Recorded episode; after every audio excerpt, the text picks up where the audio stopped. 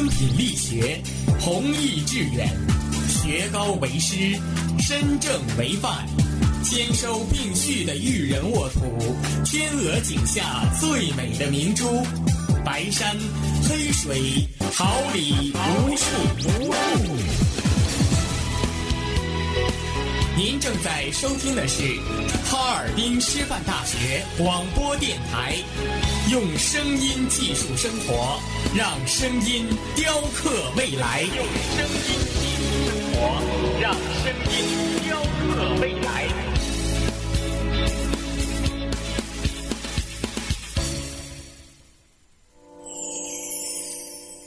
敦品力学，弘毅致远，学高为师，身正为范，兼收并蓄的育人沃土，天鹅颈下最美的明珠，白山黑水，桃李无数。您正在收听的是哈尔滨师范大学广播电台，用声音技术生活，让声音雕刻未来。用声音技术生活，让声音雕刻未来。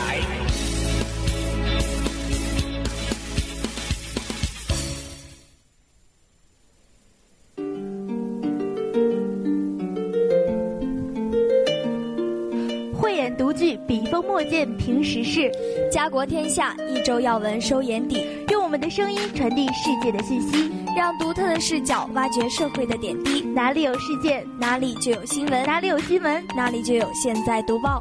网罗最新资讯，听点最热信息。报纸我来读，新闻你来听。各位观众朋友们，大家好，欢迎准时收听调频七十六点二兆赫哈尔滨师范大学校园广播电台。这里是每周四十七点准时与您见面的《现在读报》，我是思源，我是嘉欣，在此代表我们的导播杜宏宇、赵亚楠，编辑赵亚楠，监制边妍妍、皮景硕向大家问好。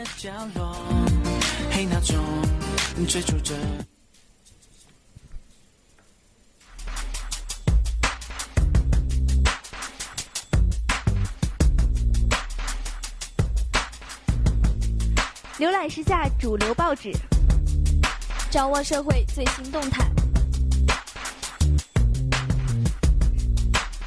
下面进入我们今天的后报速读。北京晚报六月十二日报道。二零一一届高校毕业生离校在即，教育部办公厅日前发出通知，提出就业工作的四不准，防止大学生被就业。针对近两年的社会焦点——大学生被就业问题，昨天教育部出台政策，要求各高校严格执行国家及教育部的有关文件规定，加强对用人单位信息和就业相关材料的审核，务必做到四不准。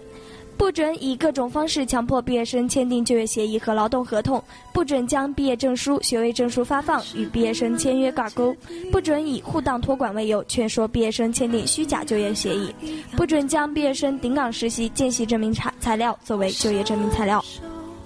钱江晚报六月十四日报道，越南十三日早晨在南海相关海域举行了第一阶段的海上实弹演习。越南军方表示，越南海军在第一阶段演习中不会发射导弹。越南一名匿名的海军官员透露，越南海军举行第一阶段的实弹演习已于早晨八点开始，将一直持续到夜里的十二点。演习地点在越南自称拥有主权的专属经济区的哈翁岛附近，距离越南广南省四十公里处。第二阶段的实习演练预计从下午的六点开始，大约持续六个小时。该官员还称无法透露参与此次演习的战舰的数量，但表示越南的海军不会发射导弹。中国青年报六月十四日报道，中国政府网十三日发布了国务院关于开展城镇居民社会养老保险试点的指导建议。二零一一年七月一日启动了城镇居民养老保险的试点工作。指导意见指出。城镇居民养老保险试点实施范围与新型农村社会养老保险试点基本一致。二零一二年基本实现了城镇居民养老保险制度的全覆盖。年满十六周岁不符合职工基本养老保险参保条件的城镇非从业居民，可以在户籍地自愿参加城镇居民养老保险。人民日报六月十二日报道。据国家食品药品监督管理局网站的最新消息，国家食品药品监督管理局发出紧急通知，要求餐饮服务部门立即禁止采购和使用四家企业的八种产品。据悉，这些产品中查出了邻苯二甲乙酸类物质。国家药品食品监督管理局据此要求各级餐饮服务食品安全监管部门加强对辖区内餐馆服务单位的监督检查，对发现已采购相关产品的立即进行封存，积极配合有关部门做好问题产品处置和召回工作。中国日报六月十二日报道，国家主席胡锦涛六月十二日上午十时许乘专机离开北京，将于十二日至二十日期间对哈萨克斯坦、俄罗斯、乌克兰进行国事访问，并出席上海合作组织阿斯塔纳峰会第十五届圣彼得堡国际经济论坛。此次胡锦涛主席访问的国家是欧亚地区最大的三个国家，到访国对胡主席此行非常的重视。据俄罗斯媒体介绍，俄方将胡主席的此次访问定格为国事访问，而此行也是中国主要国家领导人十年来首次对乌克兰进行的国事访问，其重要性可见一斑。联合早报六月十日报道，一项最新进行的民调结果显示，尽管美国人对经济和该国前景焦虑不安，但奥巴马在二零一二年总统选举中的民调显示，他的支持率还是远远领先于可能的共和党对手。路透社和伊普索星期三发布的调查结果显示，奥巴马的支持率比五月份的调查结果上升了一个百分点，达到了百分之五十。在跟其他所有可能的共和党对手的比较时，奥巴马领先两位数。奥巴马以百分之五十一对百分之三十八领先于前马赛诸塞州长罗姆尼，两人的差距是十三个百分点。同时，奥巴马的支持率也比共和党前副总统候选人培林高出二十三个百分点，比前明尼苏达州长波罗蒂高出十九个百分点。不该会有结局，我静静瞬间失去了力气，我静静的唤起，瞬间失去了力气。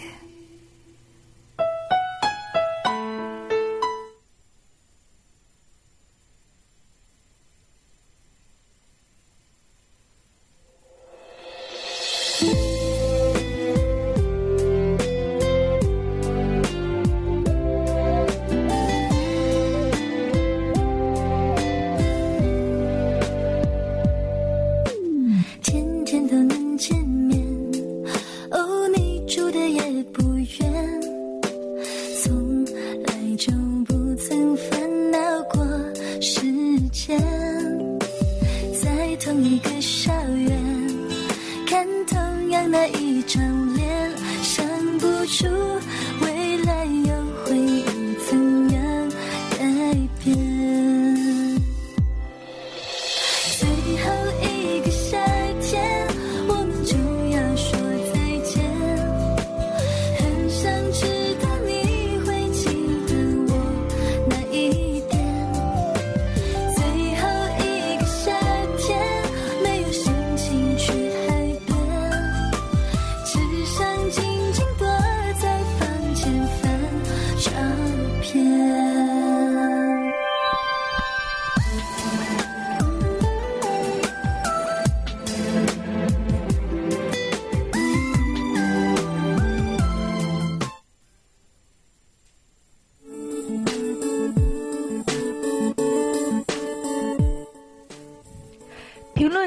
价值新闻，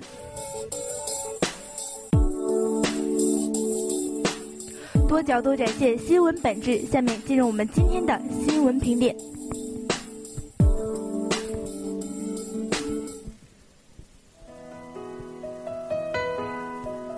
中国青年报六月十四日报道，吉林省某重点高校博士生刘某非常的苦恼，因为他的大学教师梦可能破灭。一名年轻的老师不久前告诉他，现在随便什么高校招聘教师，都会要求应征者有硕士、博士学位，许多高校还要查其本科学校是否是重点大学，甚至还要看学生所读的高中是不是市重点、省重点。这些话对于一直以做大学教师为人生目标，但过去的学历不太辉煌的刘某来说，无疑是一记重拳。近年来每逢求职季，都会有一些硕士、博士铺出遭遇类似学历差三代的怪现象。有网友还总结出一句顺口溜，说：“三个九八五，求职不受苦。”真是非常让人头疼的一则消息。相信对于我们大家来说，这样的事件也并不陌生。那么，为什么一些用人单位喜欢查查三代学历呢？首先，最根本的是大学生太多了。近年来，众多高校扩招硕士、博士的数量，不少用人单位的用人标准也就随之水涨船船高。部分的民企招收高学历人才，从事低技术含量的工作，新闻也屡见不鲜。一些知名国企事业单位学历差三代的现象，已成为了公开的秘密。另外呢，这也与一些单位更受毕业生青睐有关。用人单位为了减少简历筛选过程中的时间、人力等成本，刻意提高了诸如学校背景、论文质量等硬性要求。也有人认为啊，这是不少人对目前高考公正性、选拔区分度的认可。他们认为，经过高考区分出来的第一学历，相对于来说更具有公正客观的条件。换句话说，大家认为高考更靠得住，而硕士、博士的培养水分则更多。当然，我们应该看到的是，学历查三代的现象是唯学历适用的社会风气使然。用人单位查三代的学历，与很多企业在招聘时不知如何挑选合适的人才有关。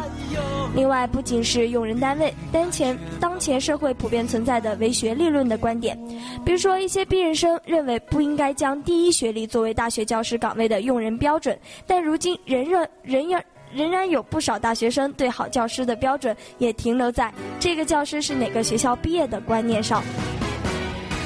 其实，通过诸如学校背景、论文等硬性条件以期选拔优秀人才的方式，可能会筛出会考试的伪人才。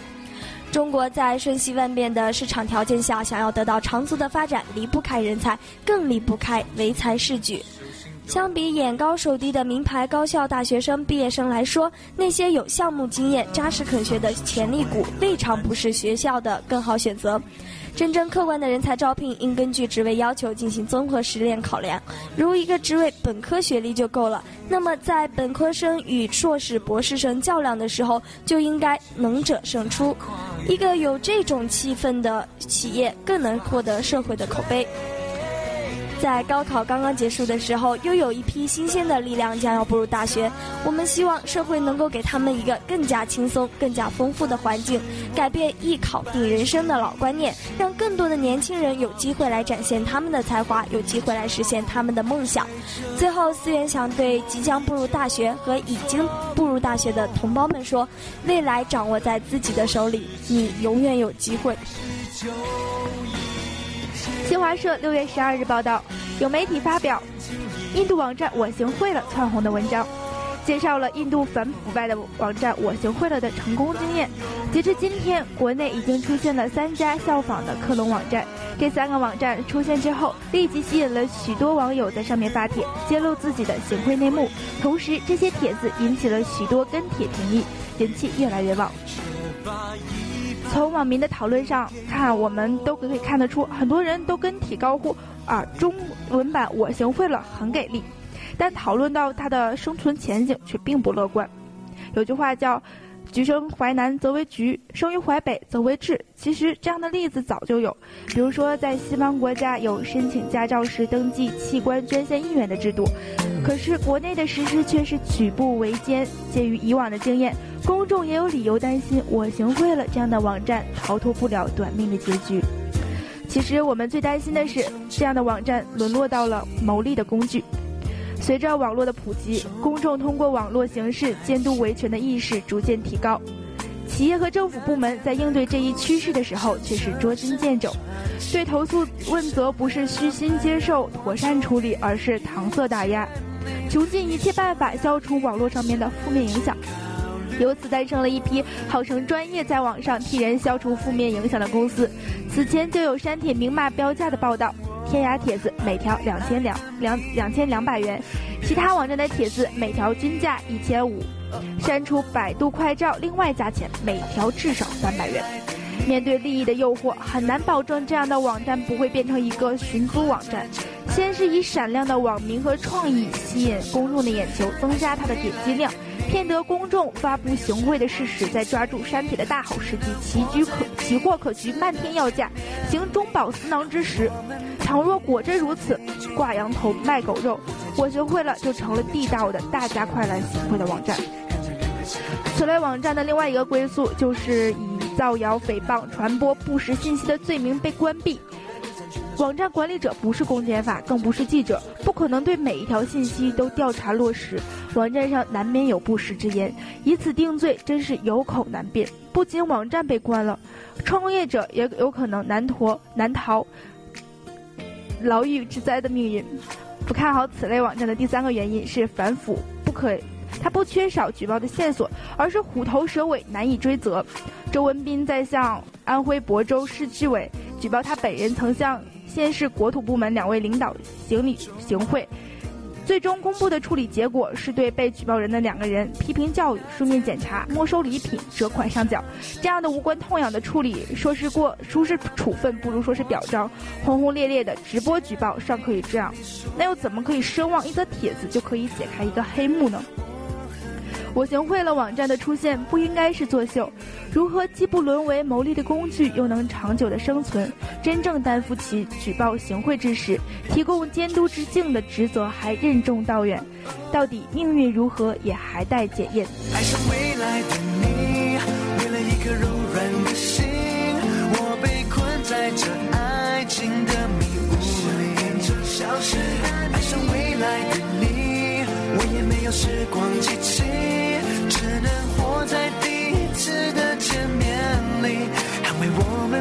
爱上未来的你，为了一颗柔软的心，我被困在这爱情的迷雾里。消失。爱上未来的你，我也没有时光机器，只能活在第一次的见面里，捍卫我们的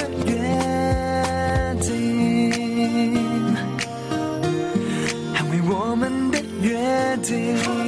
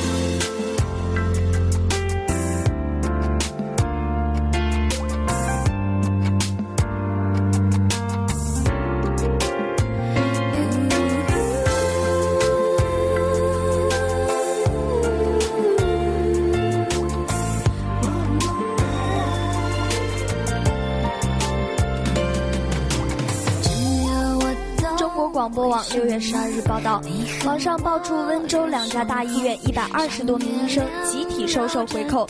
两所医院分别回应表示，目前自查没有查到医生吃回扣的现象，所有的医生也对此否认。那么这两家医院是如何进行自查的？事件到底是无中生有还是另有根据？一时显得扑朔迷离。卫生部要求了浙江省卫生厅介入调查。现在医院也可以看作是江湖，是江湖就会流传很多的传闻。医生吃回扣就是诸多传闻中的一种，传闻流传很广，而且越来越盛。仅今年的上半年被曝吃回扣的医生人数就达到了百名之众的，有二月份浙江五家医院，四月份南京三家医院，以及最近的温州两家医院，平均每两个月一起。而且传说回回都有鼻子有眼的，网上的清单都明确包括了。回扣发生的时间、当事医生的姓名、工作的具体场所、回扣药品的名称、数量以及回扣的数额等。我还听过这样的一个传闻，给大家分享一下：说将医药回扣作为成本打入药品或器械的价格之中，已经成为了医药行业公开的秘密。一般来说，药品的回扣是在百分之十到百分之三十左右，而医疗器械高的单笔回扣就可能达到几十万。当然了，一切只是传闻。法治社会中是要靠证据说话的。于是，在温州回扣事件当中，当事的院方就开始自查了，就像在之前若干次回扣事件中医院所做的那样。调查后，院方保证没有发现任何的问题。他们给出的调查证据是，到目前为止，所有的临床医生均否认收受了回扣。另外的一家医院则称回扣的问题是不存在的。那么这样的调查在我们看来就有点喜剧意味了。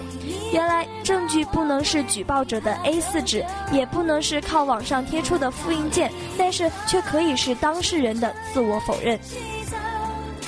我们能侥幸的风闻到一些传闻，靠的全是偶然，比如说某行贿医药公司的某位离职员工，或者是从某位行贿者粗心大意遗失的笔记本。我们曾经有过实名举报的医生，比如说当选为2006年感动中国十大人物的胡卫明，但举报事件后，有的辞职，有的背井离乡，有的遭遭受威胁，有的甚至妻离子散，这些都不是传闻，是沉重的事实。在2008年发布的关于办理商业贿赂刑事案件适用法律若干问题的意见，明确回避了医生吃回扣以受贿罪论处。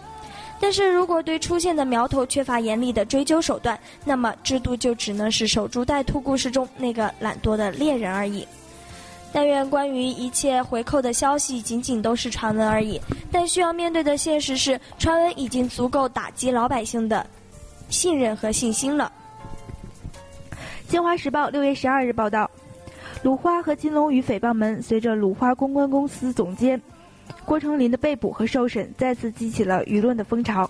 去年九月份，郭成林在天涯社区论坛以及自己的博客上发布了“金龙鱼”一条祸国殃民的鱼的帖子，立即引起了网民的强烈关注，被大量的点击和转载。之后，南海油脂工业有限公司负责人报案。称有人针对其公司生产的金龙鱼食用油产品在网上发布了虚假信息，造成了恶劣的影响。而后的故事自然发展，郭成林被抓，并被公诉涉嫌损害商业信誉罪。尽管鲁花急于撇清与诽谤嫌疑人郭成林的关系，但毋庸置疑，鲁花成为这场诽谤门的最大赢家。金龙鱼遭到此次凌厉的网体攻击，可以预见，因为公众对食品安全问题十分重视，非常敏感，金龙鱼的市场势必受到了不小的影响。加上转基因食品危害问题在国内尚无定论，消费者在这种忧虑的心态下，用脚投票的结果不言而喻。透过诽谤门，我们不难发现，这其中存在着国内行业恶性竞争的一个共性，那就是裹挟消费者以谋求霸主的地位。虽然自我标榜为公众的安全和利益着想，但其实是利用公众，试图置对手于死地。这种纷争的实质是以维护消费者利益为名，行打压竞争对手之实。使用油版诽谤门对于消费者而言，无疑又是一个陷阱。策划者抓住公众在食品安全上的焦虑心理，以及一些媒体喜欢聒噪喧闹的脾性，把安全尚无定论的转基因作为噱头，以此打压对手，抢夺自己的市场领地，以图霸主的地位。转基因是否存在危害尚无定论，肩负着食品安全监管的职能部门应该以科学和事实打消消费者的疑虑。但通过食用油版诽谤门，显而易见的危害却是，这种尚无定论的转基因正成为食用油生产企业裹挟消费者进行恶性竞争的武器，而这无疑加剧了公众的担忧。虽然看似是行业的竞争，但实际上已经不仅仅是违背商业伦理那么简单，而是逾越了公共的边界，成为了某种意义上的公害。郭成林到底因何而发帖诽谤，跟鲁花花生油是否有关系？对于这场行业科技大战，媒体显然不应该只是关注事件的本身，跟着他聒噪喧嚣，而是应该认真审视这场诽谤门的背后，谁才是真正的受害者？无疑，真正的受害者正是那些为了食品安全忧心忡忡的消费者。使用油板诽谤门赫然洞开之后，无论以何种路径和方式，总有关上的一天。但这分这场纷争之后，消费者对转基因的疑虑不能误解。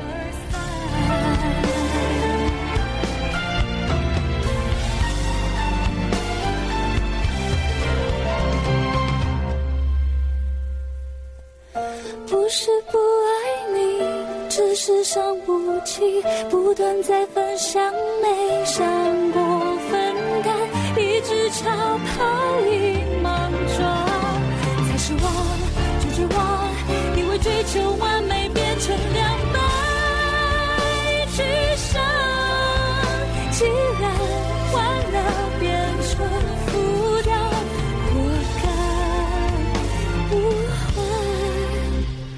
而散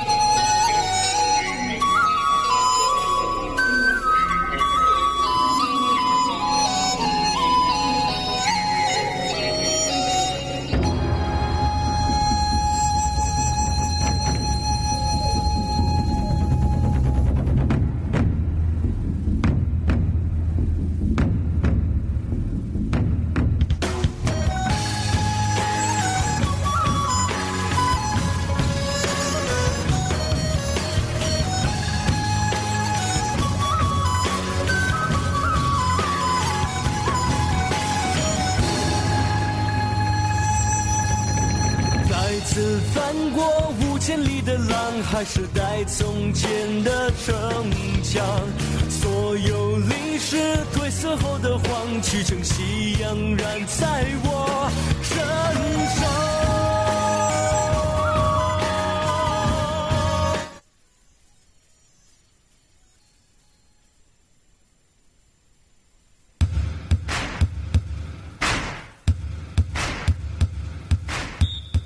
观社会。评时事，论事实。下面进入我们今天的本周关注。虽然前几天我看了一首诗，特别有意思，给你念念啊。好啊，是说：六月风光，千里似火，万里骄阳。望长城内外，学子茫茫，全家上下，乱乱焦焦。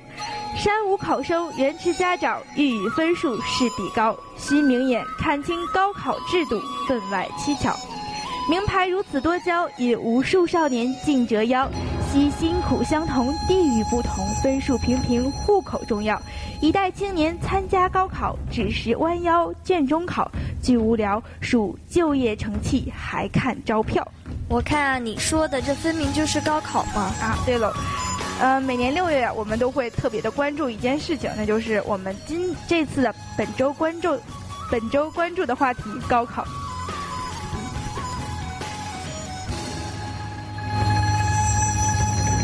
再次翻过五千里的浪，还是带从前的城墙。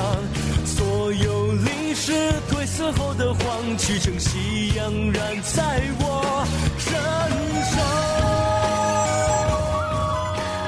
其实说到，如果什么话题我们特别熟悉的话，那不外乎刚好是，啊，冲头一炮了。我们会想到两年之前那个六月七号、八号，我们是社会的焦点，呃，家长。老师、社会都以我们为中心，那个时候特别爽的一件事情。我们会想到那个时候的学校会给我们单独设一个楼，那是我们的高三的教学楼。然后老师、呃领导他们会设呃特别多，给我们特别多的优待，还有一些什么活动呀、讲座呀、视频啊频频出现。但我们的家长一说家庭对。这个高考的关注，我不禁想起来，嗯，你一定记得我跟你说，我弟弟今年高考，你知道今年到什么程度？我六月初，呃，五月末的时候去了一趟他们家，他家在大连，结果我只是在那玩了一下，我连他们家都没有进，我就是给我给他妈妈发了个短信，说我来大连了，然后根本都不让他妈妈告诉他，怕影响他的心情激动呀，或者怎么样，影响到他的复习，可以看到。嗯，每个家人、每个家庭为了呃家里面有孩子高考的话，都可以做到怎样的重视程度啊？还有我们的社会了，就是一切什么交通呀、媒体啊关注的焦点。到了六月的八号、七号、八号两天，没有别的了，就是孩子，就是那些在高考中的孩子们。对啊，我记得那时候六月七号、八号的时候，我们楼下有商家就会见缝插针推出各种各样的，比如说生命一号啊、高考高考王啊之类的保健品，然后家长对此也是乐此不疲的给给孩子买。当然，还有更多的媒体是推波的助澜，惜任何的版面，就是对高考进行狂轰滥炸，让我们集中提前的感受到这这种高考焦躁的一种气氛。我记得那天看新闻说一个特别好笑的故事，说家长就是担心孩子到什么样的程度，你知道吗？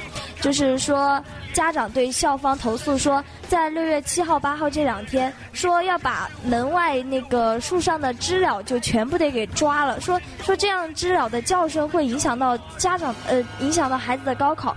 太不可思议了。甚至还有家长他打电话到机场说说，哎，你们这两天那飞机能不能不飞了？说怕有噪音。我觉得这样的情况会不会就是反映一种家长太过度的呵护？嗯，是的，无论是家长，无论是社会，可以看得出来他们是多么重视这个高考。一说到我们这个社会这么重视高考，不知道你对这个现象是怎么看的？作为一个高考的过来人，作为一个过来人来说，我觉得。高考重视高考是一种无可厚非的事，但是如果过度的重视，我觉得对孩子、对对高考生来说，反而是一种更大的无形的压力。你想没想过，这个高考怎么就那么被大家重视？我觉得可能是一种社会社会的需要吧，因为大家把高考作为了一个门槛儿，说你要接受高等学历的教育，你就要参加什么样的考试。我们会觉得，呃，过了这个坎儿了，你要是过好了，你以后的未来特别的阳光；你要过不好，你以后什么样子就不一定了。所以，高考之后有这样的同呃同学们就分成了这么几样：一个是啊踌躇满志，就高分进了名校了；还有是还差一筹，就说啊发狠劲，我要回去再复读一年；还有差强人意的委曲求全，然后我们去一个一般的大学，以后靠自己来发展。可以看到，呃。同学们的心情会受高考很大的影响。因为什么呢？我们可以想到，可能是因为上了大学之后，大学是什么样子的，就会决定你一个人之后的路是什么样子。通常社会都是这么认为的。说什么叫做一个好大学？你觉得一个好大学它会给人带来一个什么样不同的条件呢？我觉得一个好大学其实来说，更多的是提供给你一种平台、一个空间。但是在大学来说，我们我们是过来人，我们知道我们会有更多的时间去发掘自己的潜力，去学习自己需要学习的东西。主动性特别大，对不对？对，我觉得是这样。那么，这个大学其实大学图书馆还有老师这些软件硬件的条件才是我们所需要的。是的，一个好大学会提供你提供给你各方面硬件上面特别好的东西，但是你自己能达到什么程度呢？这完全就是取决于你自己的奋斗的目标，还有你自己对自己的那种克制能力。所以说，呃，高考可以是给自己争取一个呃尽量客观的一个发展的平台，但是这并不是最主要的，也不是绝对上会让你啊有一个多么高的起点。我们会觉得，社会逐渐呃在录取你的时候看你的简历，逐渐就建立起了一种学历上面的堡垒。说，但是我记得咱们老师跟咱们说过一句话，叫做“北大也有荒芜的草”。还是大也有挺拔的松，对。所以说自己的主观能动性可以发挥的特别大。无可否认，说我们会想到，如果是一片草地里面长出来一个松树，那个松树肯定，呃，可能不如在那些树林里面长出来的树那么直，啊，那么强壮。但是它总归是会。他自己的内心会更加的强大，你会感觉到，呃，也许客观上面的压力没有那么大，但是他自己会拼命的利用各种自己可能的资源去让自己的茁壮成长。对，就这么来说的话，我们就过来人可能在过来人的眼中，高考无非就是一个一个转折点，但并不是一个整个。我们应该摒弃一种就是高考决定命运这么一个说法。它只是一个转折点，提供提供给你不同的平台。这样呢，在不同的平台，当然你还有更长的路要走。所以在对于高考这个方面，我觉得不管是家长、社会，还有我们高考生自己的心态，都是要端正的。所以说重是应该的，但是你太过重视了，可能就适得其反了。我我怎么觉着渐渐的咱们应该把我们这期节目推向高三的学生们，他们就会放平心态啊。原来姐姐哥哥们会有这样的心得，我以后高考不用愁了，反正以后我就是要靠自己的嘛。对呀。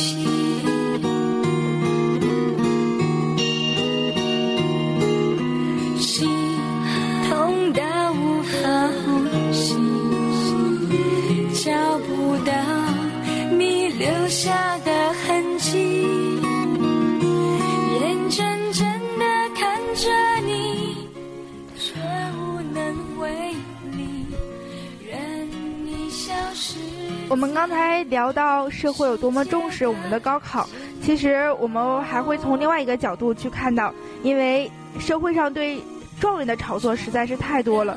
但是思源，你有没有发现，说每年我们都会说这个省的状元，那个省的状元，让各种状元去参加各种各样的活动，然后还有状元中的状元，对，还有代言什么呃眼镜啦，什么复读机啦，各种代言。但是我们之后会觉得，哎，这些状元两年之后怎么都销声匿迹了呢？好像不太听得到他们有什么消息了。相反，我们可以看一看，呃，社会上那些最精英的人，他们做出了最多贡献的人，有几个又是当年的状元呢？呃，还有一个，我就是想说，呃，其实这个高考远远不是命运的转折点，就像你刚才说的那样，我们的社会是一个多元的社会，所以就有多元的成功的路。每一种生活，即使你是生活在一个呃不太如意的大学里面，但是那也是一种生活的体验，是你生命中的一部分。所以要将现有的生活资源去发挥到最大化，相信也可以得到更多的东西。说完了这个社会对高考的重视，我们来聊一聊特别嗨的一件事情，就是高考完了你要做什么？两个字情，什么？狂欢。对吧。呃，我听我记得你跟我说过，你们高考之后，高考之后可是没少欢呀，来跟我们分享一下。嗯，当年，当年那一年八号的晚上，我们全班就是五十多个人，然后就包包了一个 KTV 一个大包，然后全班同学就是唱通宵嗨通宵，接着连续一个星期不是 KTV 就是泡吧。基本上是这种状态过来的，各种跟老师惜别，跟学生惜别，跟请各种毕业宴之类的。其实现在想想，还是觉得有点太嗨了，反而就是对之后的大学生活有一点点冲击作用在里头。你们那一段时间的精神状态是什么样子的？来给我们生动的描述一下。就感觉哇塞，我终于高考完了，我终于跑完了十二年的马拉松，我要好好休息一下了。再不休息下，我就就死掉了，就是那种状态。确实，其实你们这个挤爆 KTV 啊，刚开始我一听你的时候，我觉得是挺震撼的一个事情。但是后来我查了一下，原来啊这么多地方，这么多学生都是这样做的。很多呃大城市里面的 KTV 在高考之后都已经一个个被挤爆了，很多都是没有位置的了，特别特别让人震撼。我们会看到，其实高考之后的狂欢现象不仅是挤爆 KTV，像有的有这样的说法说，啊、抛书四卷，呃，似有、呃，好像是以前跟书本留下了什么深仇大恨，又有把酒当歌的，呃，通宵狂欢的，好像是如获大赦了一样。我在想，大家为什么这么狂欢？其实这个问题是有点白痴的一个问题，因为我们都是经历过来的，我们会觉得，我们会想起来当初，呃，高考了之后，以及高考之前，我们想着我们怎么嗨，就好像是一种释放，就好像是高考是我们的一个成人礼，完成了这个礼了，你就自由了，解放了，然后之后的天地都是你自己去闯了。冰淇淋融化了狂野在你身边的美丽。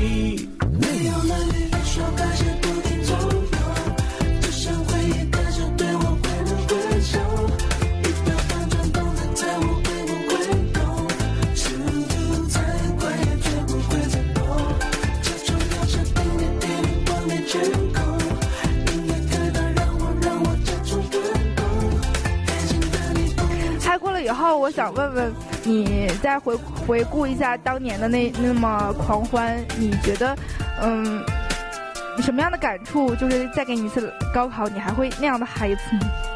我觉得作为。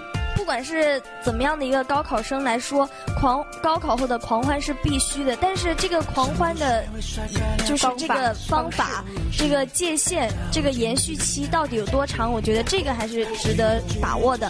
我记得有一句话说的不错，说高考后的学生是尽情狂欢，他们庆祝离开高考这个地狱。但是其实殊不知，离开的就是一个美丽的一个天堂。因为相比于大学来说，更多的大学生会。觉得，更多的大学生会觉得，其实高中相比大学来说过得充实的多。其实，嗯，高考只是一个过程，人生还是很长的。嗯，有很多影响在这些过度的狂欢之后。刚才说的啊，抛书撕卷是一个，还有一个就是过度的消费，无无节制的消费。对，嗯，比如说高考之后，会有很多考生跟家长去说，我要澳大利亚游，我要欧洲几日游，然后我还说我要一个 iPad，然后家长会觉得，你说你孩子啊苦了十二年了，是不是应该补偿一下？觉得什么样的要求都会满足你的。这样，我们就会觉得有两个很不太好的影响，一个就是花钱花惯了手脚了。大学四年你能不能管得住自己呢？这是一个问题。然后还有一个就是，你在这一个假期里面这么放纵自己，可能你会觉得。嗯，高考那人生里面可能是最苦的日子，我都混过去了，以后就是天堂一样的日子了，奋斗的日子不用再过了，就是呃，我们要放纵自己，然后就很轻松，觉得大学就是一个很放松的世界了。其实这对之后的影响是很不利的，对，就会给你大学的生活注入一个懈怠的那么一个强力剂。如果再给我一次高考假期三个月来说，从某种意义上说，我会就是利用大概一个星期的时间彻底放松。就是理清和高考说再见，和老师、学生，和老师、学生怎么样？就是留互相的纪念方式。然后，然后我会跟家庭一起出去旅游，然后好好的把这十二年的这种紧张的气氛好好放松掉。那么在就是放松过后，我觉得我们更需要做的是一种大学学习的一个预备阶段。如果做好了这个预备期的话，我觉得这样对我对于我们来说上大学会更容易一点。比如说，你可以利用这剩下的两个月时间学一门外语，除了英语以后，你可以学学法语，可以学学，比如说很多女生会在高考假期后选择跳，学习一些舍宾或者是华尔兹，就是培培养一下自己的气质，然后让自己在大学里面获得更多的这么一种交往技能。我觉得这也是不错的。嗯，就是把这三个月的假期，在我们狂欢之后了，我们会想呃做一个加油加油站，去学什么呃专业资格证啦，比如说去旅旅游、见见世面，找哪个企业去实习一下，都是很不错的。对。呃，在高考里面，其实还有另外一个让大家呃特别有说头的东西，就是零分作文。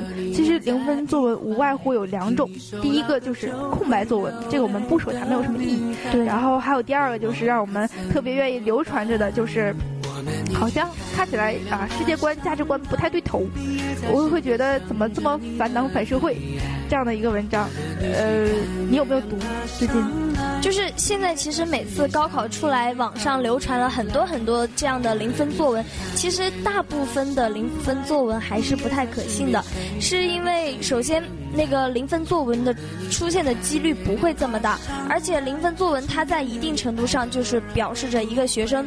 你知道吗？得零分作文也是需要，也是需要水平的，不是随随便便的一篇作文都可以得的。所以他们一般网民发多这。大部分的零分作文都是他们借此机会来发泄一种对社会的不满，或者是对高考的一种反讽。所以这种零分作文，我们大多数就是看看一笑就过。我觉得是这样。啊，你的意思是网上流传的那些帖子里面的零分作文，可能并不是考生出来了以后他还原的那些文章，而是很多人觉得这种手段啊，一个考生写成这个样子，你就给判零分，然后就会让大家非常的愤慨。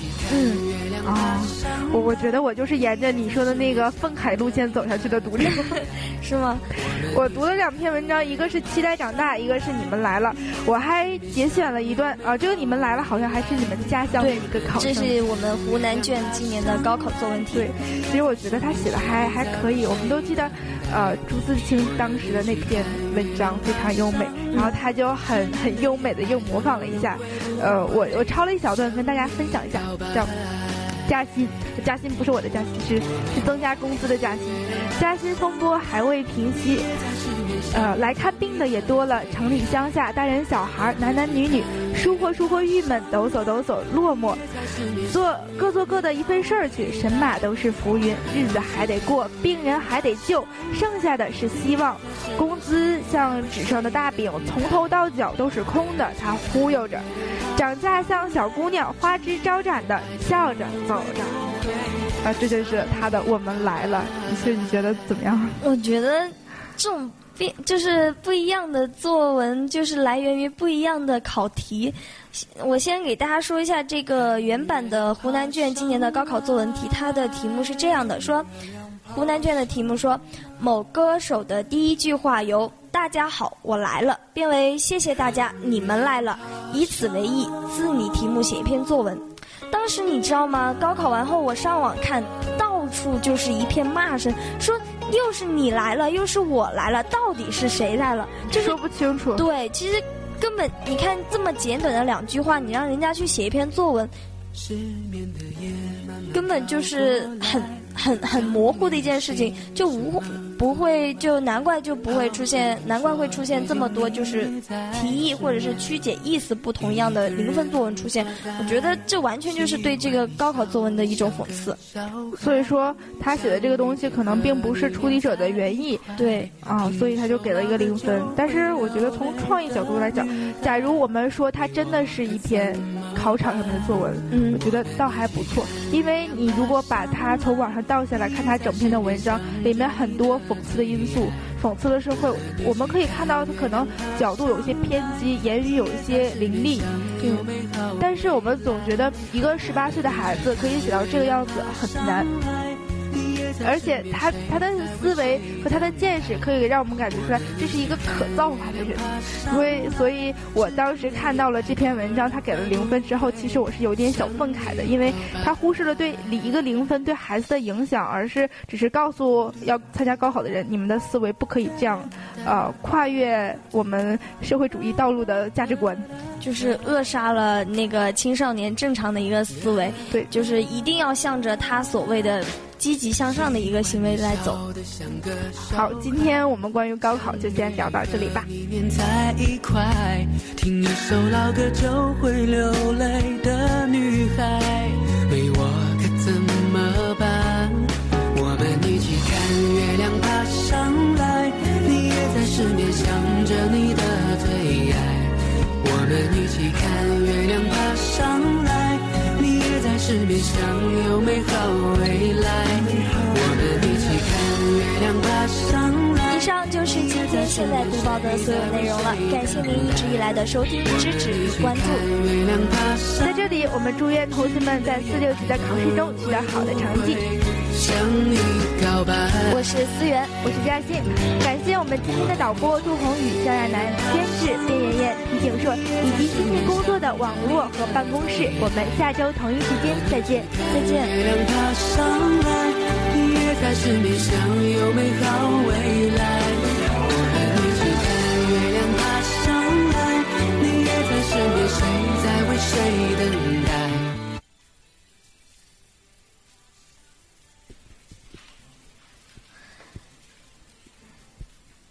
非凡摄影为方便与广大大学生，特推出了集体毕业照。寝室合影、精修 PS 寸照、情侣套系、个人写真、演出服装、化妆造型等。